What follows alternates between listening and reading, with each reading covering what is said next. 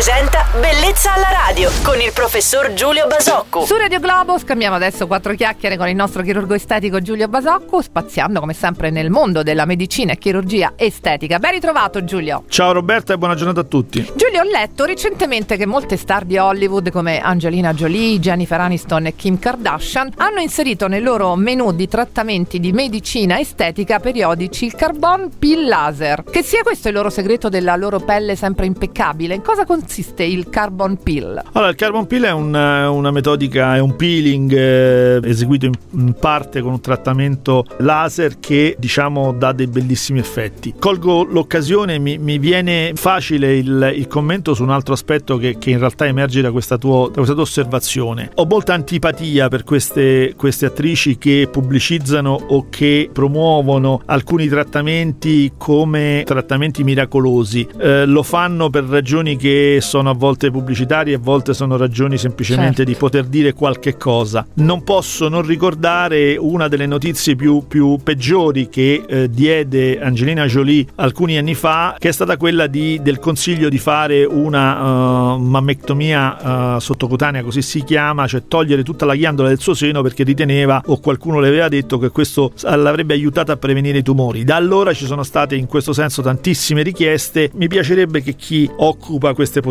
questi ruoli ricordasse sempre che impatto ha su noi, gente comune, su, su chi ascolta e che eh, ha una responsabilità rispetto a tanti aspetti della vita del, di queste persone. E bravo Giulio per aver redarguito queste star di Hollywood, il nostro chirurgo estetico Giulio Basocco. Lo ritroverete domani sempre su Radio Globo. Buona giornata, ciao Giulio. Ciao Roberta e grazie a voi e a tutti. Buona giornata. Bellezza alla radio.